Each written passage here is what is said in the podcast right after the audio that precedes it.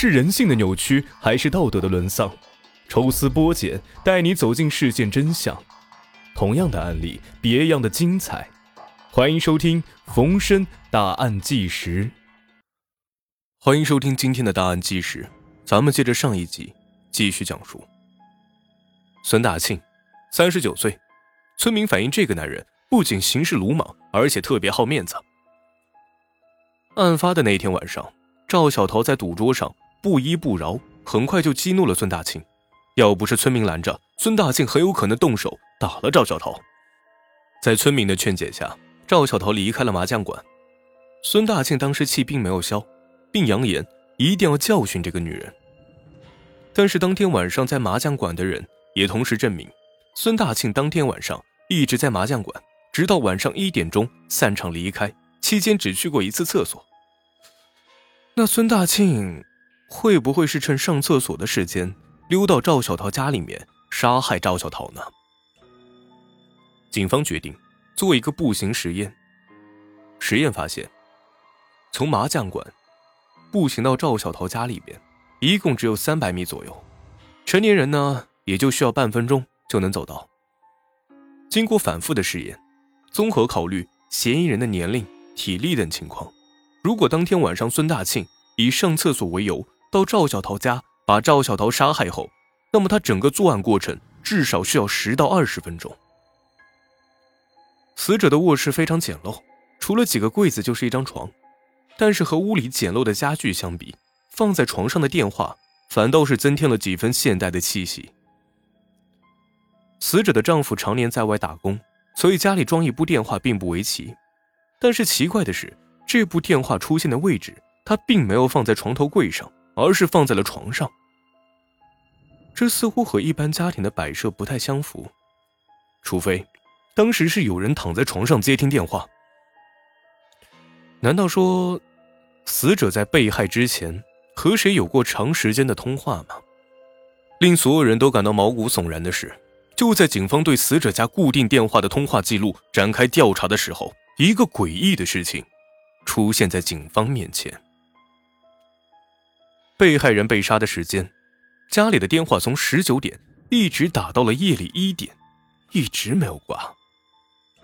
但是晚上七点钟，赵小桃已经在麻将馆了。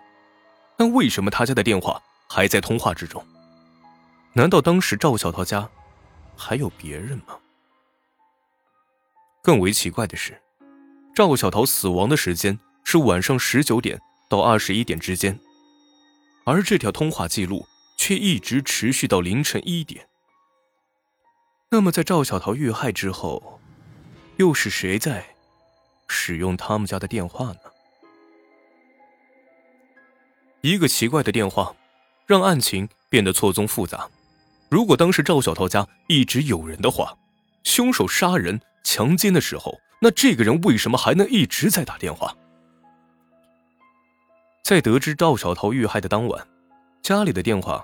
竟然还能持续通话，村民们都感觉十分恐怖，甚至有人说赵小桃死的冤枉，阴魂不散，所以才在死后通过电话找人聊天。这样的谣言一传十，十传百，闹得村里面的人人心惶惶，这让参与此案侦破的民警感到压力山大。这个在命案现场打电话的人，会是谁呢？警方调查发现，赵小桃家的电话。开通了一个幺六八聊天室的功能。幺六八聊天室是二零零六年前后河南农村地区十分流行的一种消遣方式，和 QQ 聊天十分相像。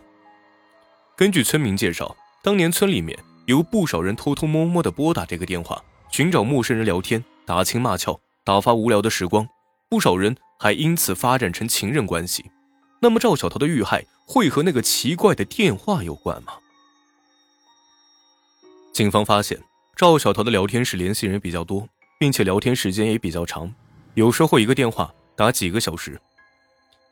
侦查人员了解到，赵小桃生前是幺六八电话的忠实用户，而随之浮出水面的就是关于死者的一系列传闻。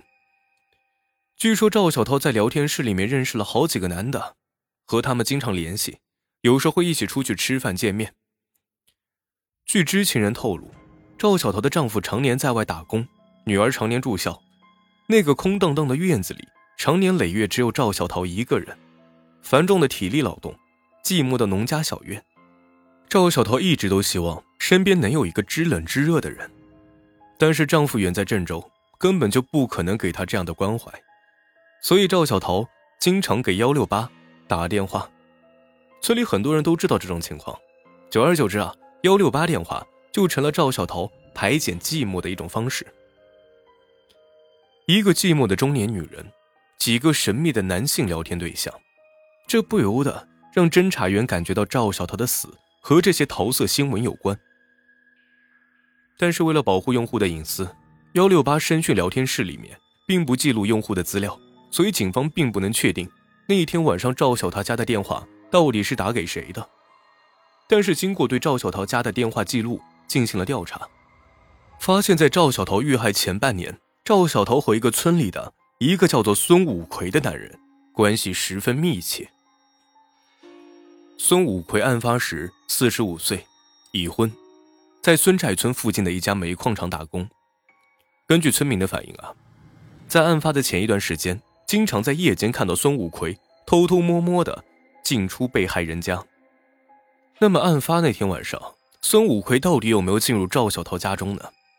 于是警方找到了孙武奎。根据孙武奎的交代啊，自己确实长期跟赵小桃保持着情人的关系。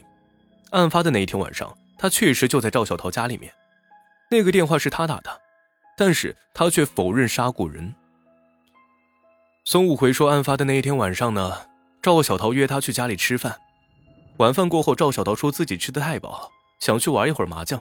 于是他就躺在了赵小桃家的沙发上，一边等着赵小桃回来，一边拨打幺六八电话找人聊天，聊着聊着就不知不觉睡着了，一直睡到凌晨一点左右。孙武奎就拿着灯走出了卧室门，拿点灯照到厨房门口，看到赵小桃头朝西在厨房门口的地上躺着。根据孙武奎说的，赵小桃有动不动就晕倒的毛病。当时他以为赵小桃又犯病了呢，赶紧上前查看。但是让他做梦都没有想到的是，当时赵小桃早已经被害身亡了，吓得孙武奎随手带上赵小桃家的大门，撒腿就跑。孙武奎的交代让所有人都大感意外，因为出了卧室门就能直接进到厨房那边了，所以他应该对死者的身亡很清楚，这也是警方直观的判断。